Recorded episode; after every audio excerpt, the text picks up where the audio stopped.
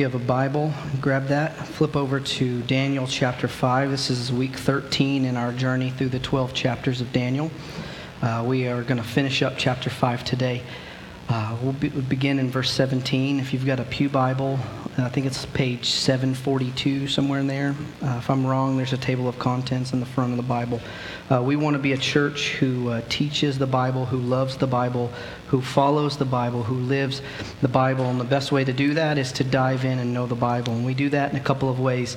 Uh, one, we do that by teaching the Bible here. We do that by uh, monitoring the songs that we sing through the lens of the Bible.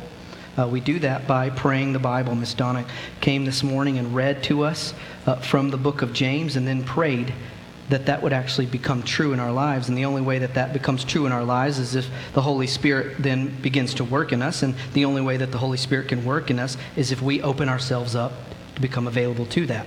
We cannot say, okay, Holy Spirit, do your thing, work in us while I dive headfirst into uh, these things, uh, just trusting that one day you'll magically wipe them away. But as you and I begin to turn our back from sin, as you and I begin to learn to follow Jesus, the Holy Spirit then begins to empower us and push us on further. Uh,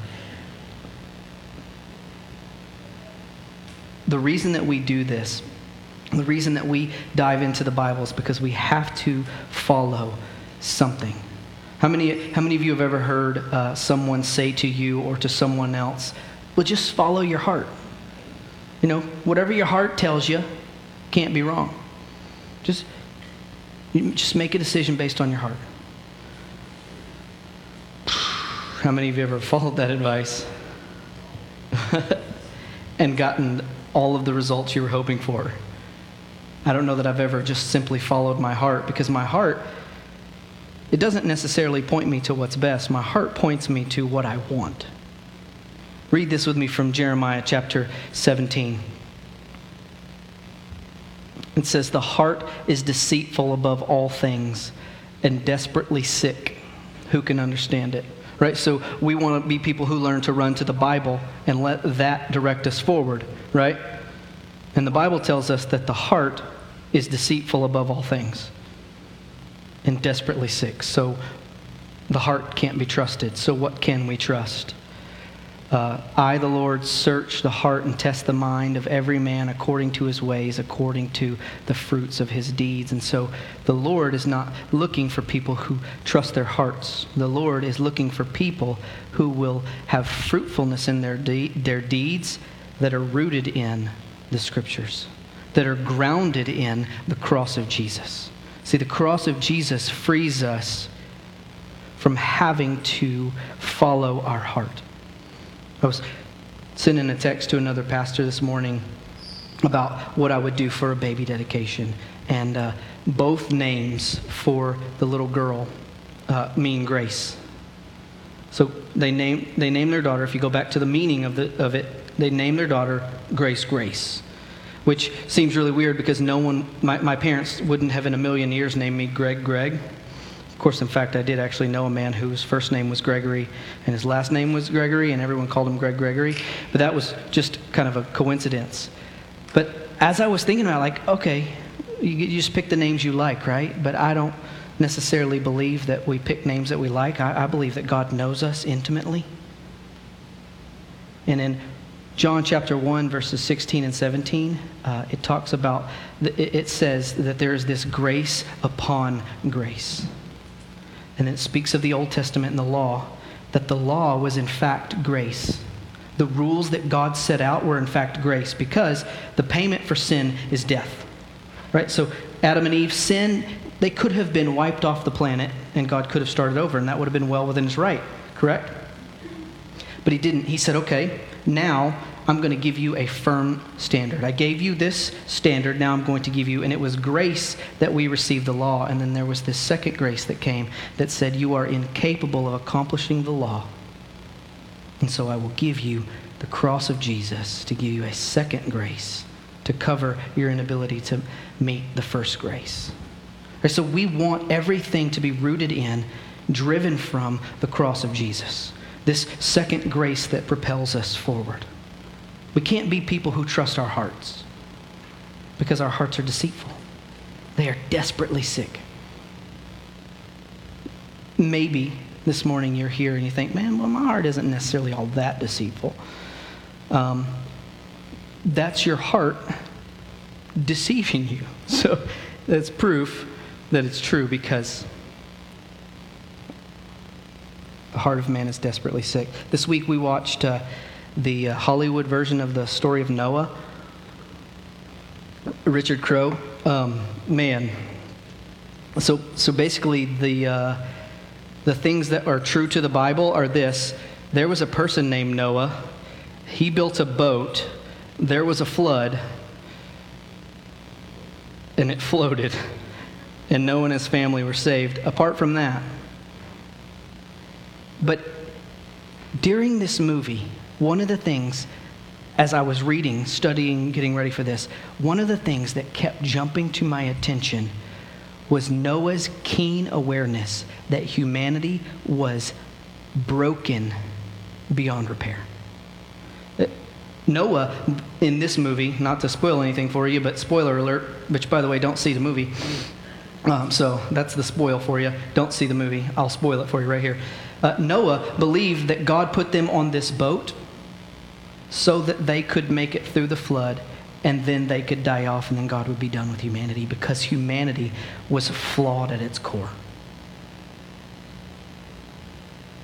There could not have been one more true thing in that story in that movie than the understanding that man's heart, man is flawed at its core, incapable of seeking anything that is worthy of being sought after. But the Spirit of God, now we know through reading the scriptures, and this is why we want to be people who are rooted in and grounded in this. Because today we're going to take a look at and see what is inside of the heart of a man. Scriptures tell us that you and I are broken beyond repair, but Jesus Christ comes in and doesn't necessarily repair us, but gives us new life.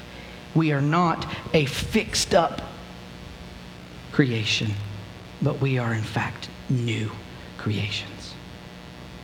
That is why we dive into the scriptures. That is why we do everything that we do rooted in, grounded in the cross of Jesus.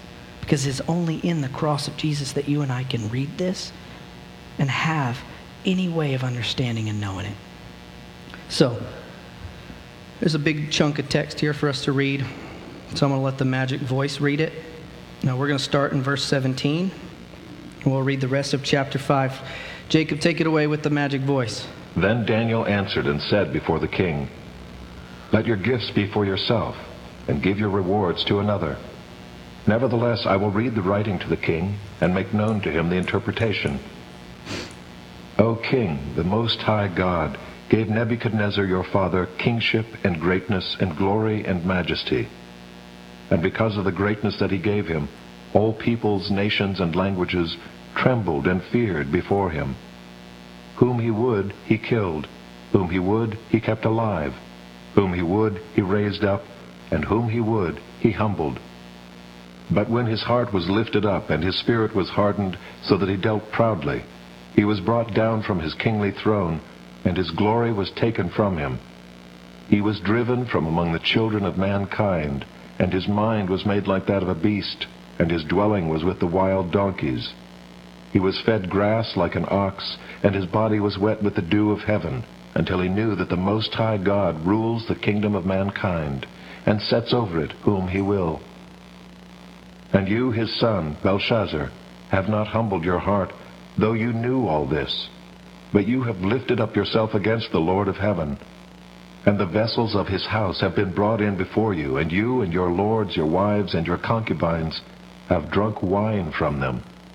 And you have praised the gods of silver and gold, of bronze, iron, wood, and stone, which do not see or hear or know.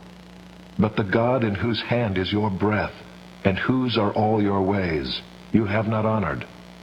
Then from his presence the hand was sent, and this writing was inscribed. And this is the writing that was inscribed. Mene, Mene, Tekel, and Parsin.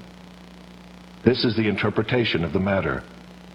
Mene, God has numbered the days of your kingdom and brought it to an end. Tekel, you have been weighed in the balances and found wanting. Peres, your kingdom is divided and given to the Medes and Persians. Then Belshazzar gave the command, and Daniel was clothed with purple, a chain of gold was put around his neck, and a proclamation was made about him that he should be the third ruler in the kingdom. That very night, Belshazzar the Chaldean king was killed. And Darius the Mede received the kingdom, being about 62 years old. So last week, uh, we began chapter 5 just simply talking about the difference between a life of repentance and a life of rebellion. And in this chapter here is going to begin with kind of painting this picture of rebellion because Nebuchadnezzar, who we've met for the first four chapters, was a man who continually turned his heart and his mind to the things of the earth and then to God, and then to the things of the earth and then to God, and then to the things of the earth, and then God humbles him and he truly, repentantly turns his heart, his life, and all that he has over to God. And now here, Belshazzar, the grandson, a couple of generations removed, having heard this story told and told and told, gets to the point where he says, Yeah, but that probably won't happen to me. Right? So, this is something that points us to this idea that the heart of a man is truly deceitful. Right? Uh, so, my great, great, great great grandpa had this dream and it was kind of scary and weird, but the God of heaven, the God of the people of Judah, spoke to Daniel, gave him the message.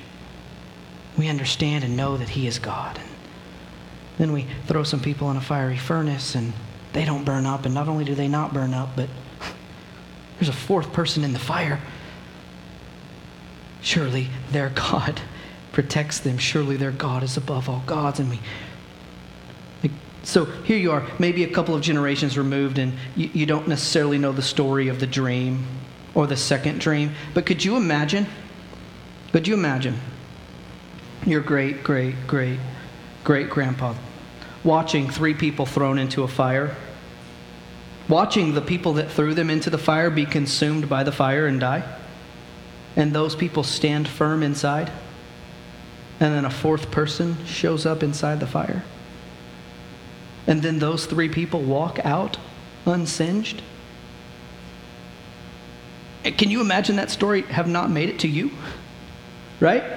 There's no possible way that this Belshazzar did not know the greatness of God, at least through the story of the fiery furnace because there's no possible way that that story does not get passed down from generation to generation to say holy cow at least that was a great magic trick.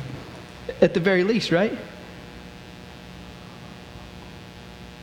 Points us to the fact that our hearts are deceitful desperately sick so what we want to do here this morning is just take a look at three checks for our heart and walk away this morning maybe with a better understanding of just how deceitful our heart is, just how out of focus the aim of our life is. So over here, where he gives the the uh, the interpretation of the scriptures down in verse 24, it says, "This is the, the, the interpretation that God has numbered your days as king."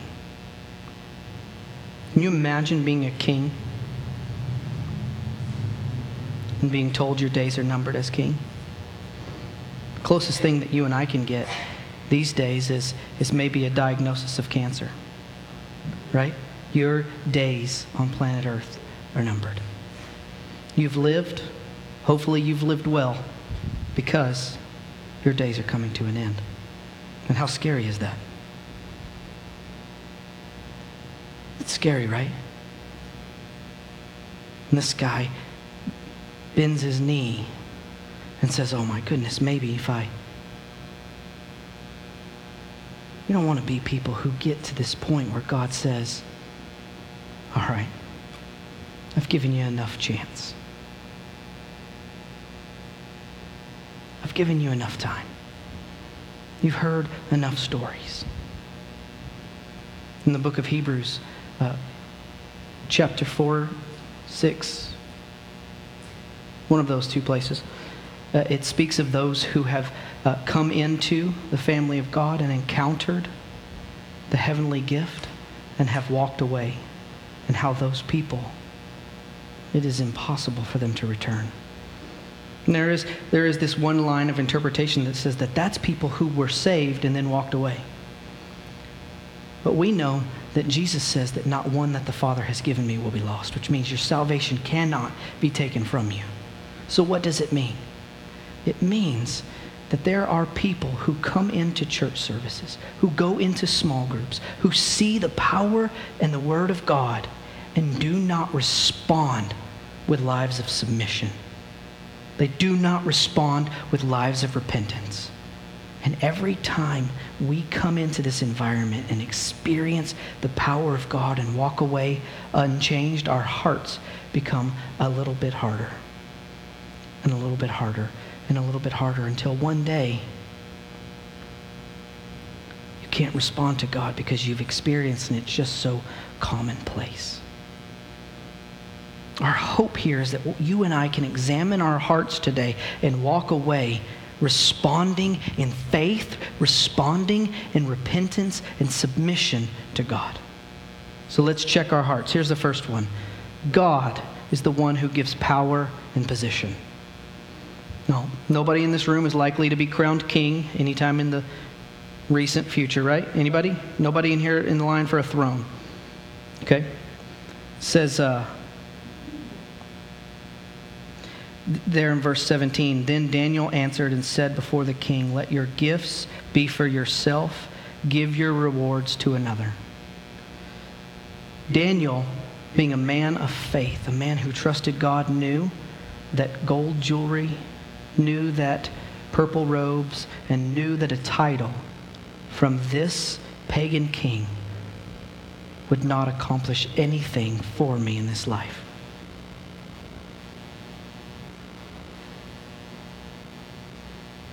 But again, most of us are not likely to be called in in front of a king and given a message that if we deliver the message, we're going to get those crowns. So, what is it in our lives that we battle over? Now, I've just been thinking and praying. Hearing stories, talking to people. And I think one of the hardest positions for people to be in is the position of trying to gain favor with another person. I want you to like me. I want you to love you. And we all fall trap to this court of public opinion. I want to be a person that people love and think highly of. I want to be important. I, I, I want to be a valued member of my team at work. I want people to think that I'm a good worker. I want people to think highly of me.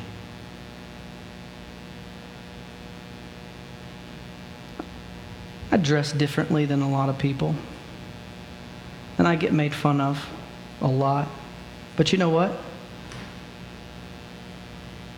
I just kind of wear what I like.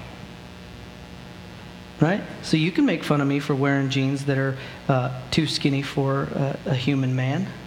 Uh, or you can make fun of me for wearing bright yellow shoes. Or you could say, aren't ponytails for ladies? And if I'm honest with you guys, I'll stand there and tell you that I don't care what you think. I wear what I like. I do my hair. Actually, I do my hair how my wife likes. So if you guys don't like my hair, take it up with her. Um, she's right over there.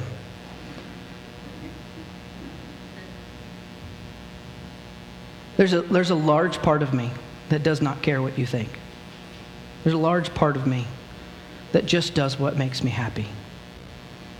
As long as it isn't dishonoring to the Lord, then I can just simply. But if you and I go behind closed doors, and I'm really honest with you, I care what people think. I don't necessarily care what you think about my clothes really all that much. Miss Nan's button buttoning her top button trying to fit in. That's awesome.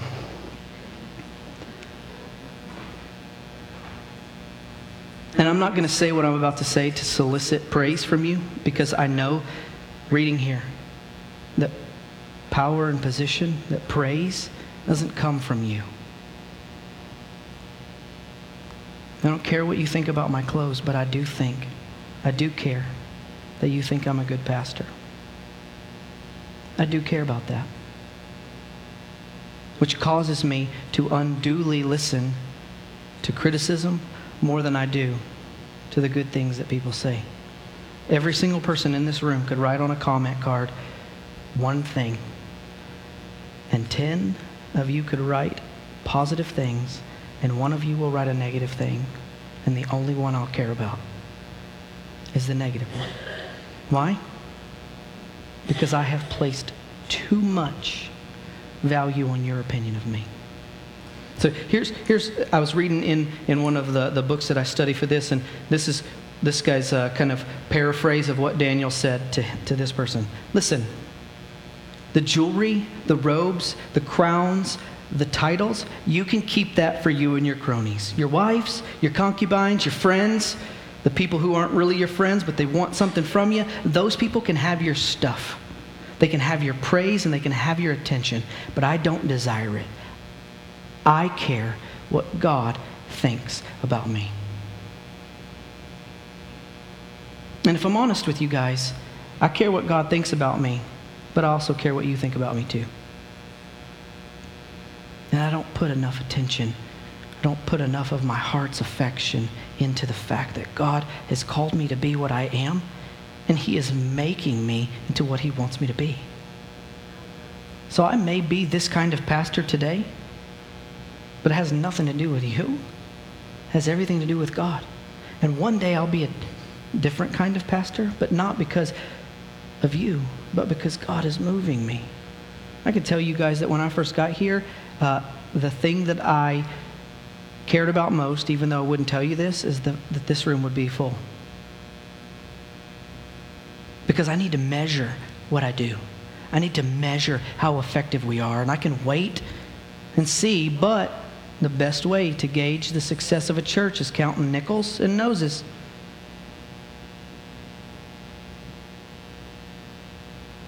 But over these last three years, God has been dealing with me. The depth of discipleship is not church attendance. Church attendance is an indicator of the depth of discipleship. Small group attendance is not an indicator of discipleship, or it is not the depth, but it is an indicator of the depth. So I can choose to care what you think by figuring out how many of you show up. Which, by the way, one more week till summer is over and people will start coming back to church regularly and I can stop being so depressed. Or, no, I can't because I'm learning that my worth is not rooted in this. Your worth is not rooted in whether or not you think you're a good mom or dad. It's not whether or not your boss thinks you're a good worker. Here's the deal if your boss doesn't think you're a good worker, maybe there's something to that. And you should work hard, but not because you want your boss to think you're a good worker, but because you do everything that you do for the glory and praise of God. And there are a lot of things that we do here as a smaller church that no one would ever check us on. But we have to be the kind of church who dots every I, who crosses every T. Why? Not because we're worried that Mr. Bankman's going to come in and check our ledger, but because God deserves our best. So Daniel did not offer the interpretation so that he could get a crown, a necklace, and a robe. But he did it because he trusted God. And if I give this message to this king and he kills me, my life is not held in his hands. This king also did not have his kingdom because he earned it, right? He was just born to the right family. That kingdom was his because God placed him there. And his kingdom will end because God has something next for God's people. The next one is it is God who sustains us. My favorite verses here in here. This my I've been trying to rest in, I've been trying to pray in, I've been trying to take comfort in this where it says, um, but the God, there at the end of verse 23, says, but the God in whose hand is your breath.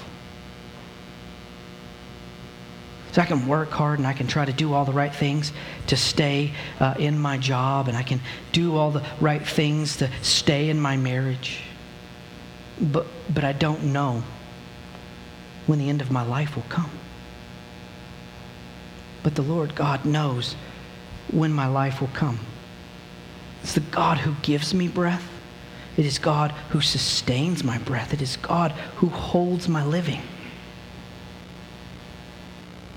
It seems here in this moment that these things are just kind of segmented in little pieces and it, it's not all that put together in these thoughts. But what I want us to do is get to the end where we can ask a question, where it all seems to make sense. Your life, the worth of your life, is not in what you do.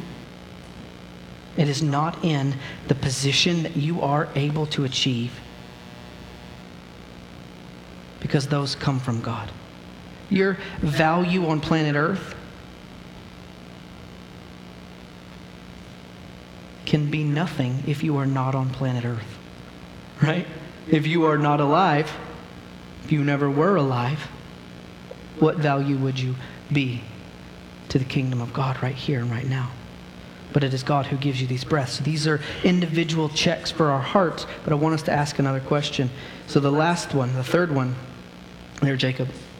So put,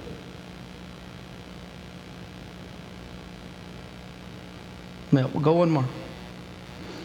My son's doing the, uh, the, the slides for the first time. He's been practicing it during uh, worship practice before, musical rehearsal, uh, but he's never done a sermon before, so he's learning. Then it is God who executes judgment. If you are trying to climb your way up the corporate ladder and you get fired because you are not living your life to the glory of God and you are cutting corners here and doing this and doing that there, it is God moving you into a place not for you to get a better job and not for you to, but He's doing it so that you can learn to do everything in your life for His glory. Everything. In this case, this king is going to lose his kingdom because God is going to execute his judgment on it. The dream that Nebuchadnezzar had there back in, in chapter 1 of the, the statue with the gold head, we're about to move into the silver body. But it's God who ended this king's kingship. I didn't really think through that line very well. It's God who ended this guy's kingship. His kingdom, his reign as king is over, not because these people came in and conquered him, but because God was done with him there. Every time you and I end something, it's not necessarily God executing his final judgment, but God does things to his people to move them in line of holiness.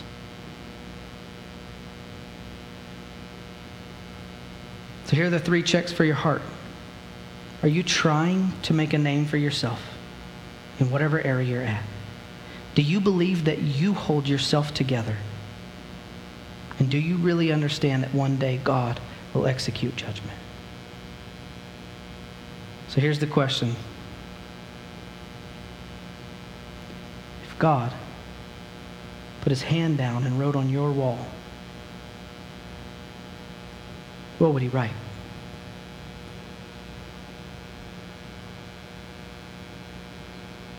Now, I've been wrestling with this question all week long.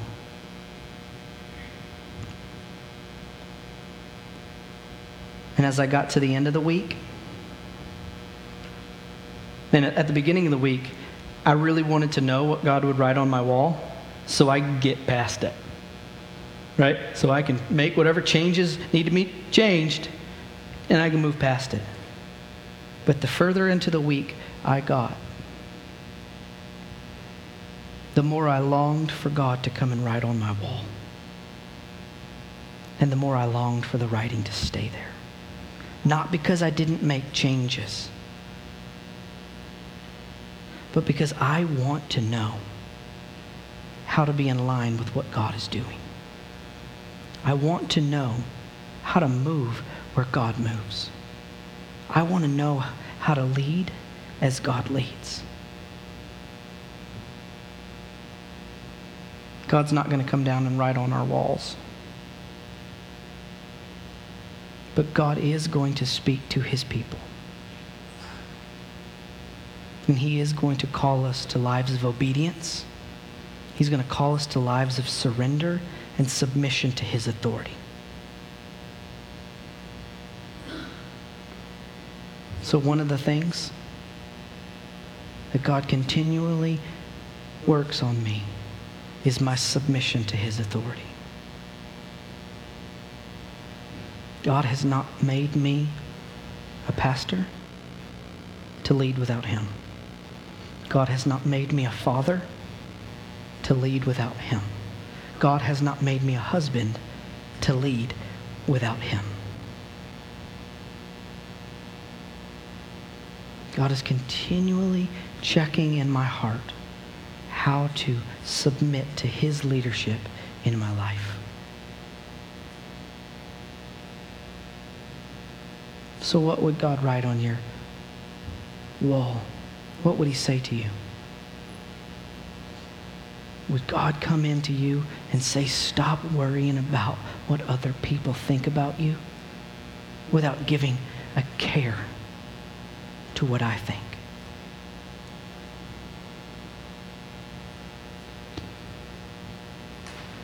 We live in an era where people put everything out there for public consumption. And every day I scroll through Facebook feeds and see people who are continually, helplessly, and hopelessly concerned with winning an argument, with getting one over on someone, or upset that someone got something over on them. To what end?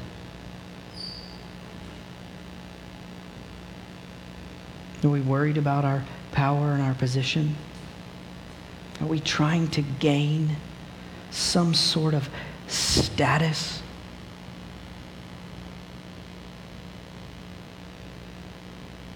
And for what purpose? Or has God been calling us like He's been calling the people of Judah and the people of Babylon to submit to Him, to care what He thinks, to follow His lead, because He never fails?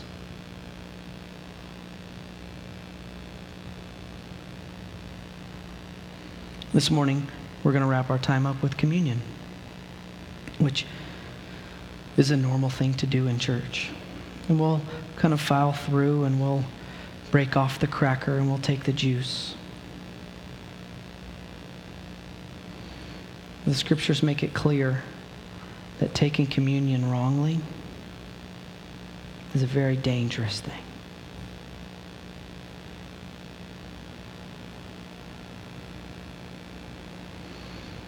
And so to hear this call from God this morning to follow his lead, to pursue a life of holiness, to hear that your life can be and should be rooted in the cross of Jesus, whose blood covered your sins, whose life was taken so that you could be a new creation for you to hear these things, to file through, take that cracker, drink that juice.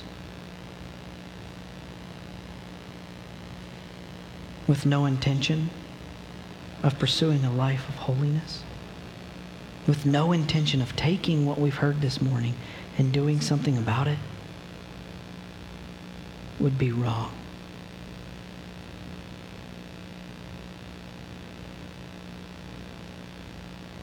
So the music will begin and the song will be sung that God is worthy of our affection, that Jesus is the radiance, the glory of God.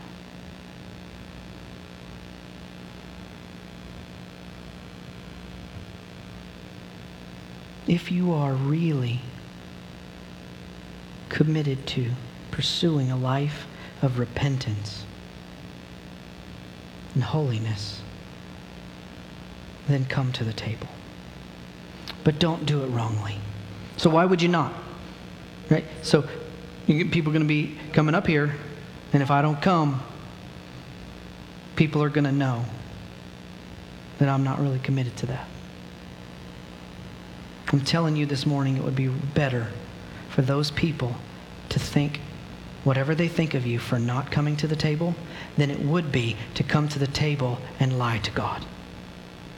Remember, communion is a symbol of the body of Jesus broken and the shedding of his blood to cover our sins.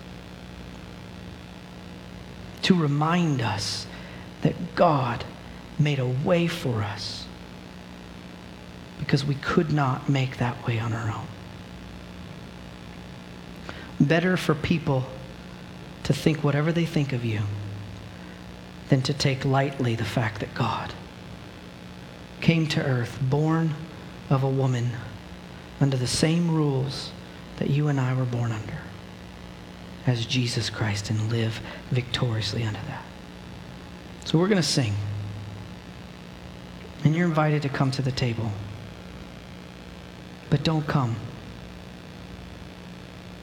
Don't come unless you're ready to make a commitment. I'm not saying that God's going to strike you down dead if you fail again. But coming to this table says that I will give myself over to God. I will dive in to his word on my own. I will pursue depth discipleship in a small group. I will seek God in prayer, and I will choose to let him lead my life forward. It's easy to eat crackers and juice. It's hard to submit to the lead of God.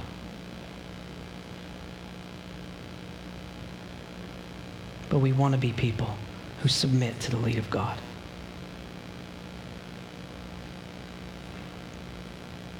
I don't like saying hard things to people. I like to avoid difficult conversations at all times.